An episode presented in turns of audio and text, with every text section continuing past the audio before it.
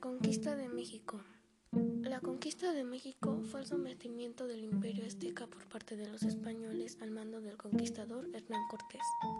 Tuvo un lapso de febrero de 1919 hasta el 23 de agosto de 1525. Una vez que América es descubierta por Cristóbal Colón, Hernán Cortés realiza una expedición a la Nueva España. Sus hombres y él arriban a las costas de México en febrero de 1519. Regalo le ofrecen a los españoles 20 mujeres, entre ellas la Malinche, que se convirtió en intérprete, consejera intermediaria y finalmente esposa de Cortés.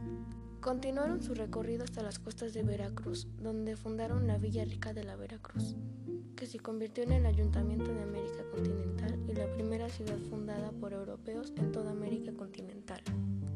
Vez que llegaron a Zempoala, los totonacos le hacen una minuciosa descripción de la gran Tenochtitlán y deciden dirigirse allá.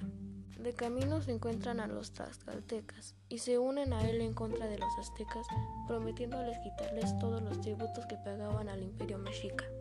Es que los españoles llegan a la gran Tenochtitlán el 8 de noviembre de 1519, son recibidos por Moctezuma con grandes honores. Incluso son alojados en el palacio de Ayacatet pero mientras están distraídos toman a Moctezuma de rehén.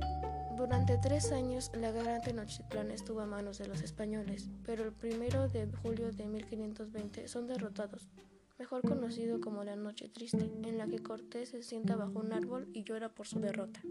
Al morir Moctezuma sube al poder Cuatlahuac, pero no pudo hacer mucho por su imperio, ya que muere pronto a causa de la viruela y Cuauhtémoc sube al trono. Pero en 1521 Cuauhtémoc fue capturado, lo que significó la definitiva caída de Tenochtitlán en manos de los españoles.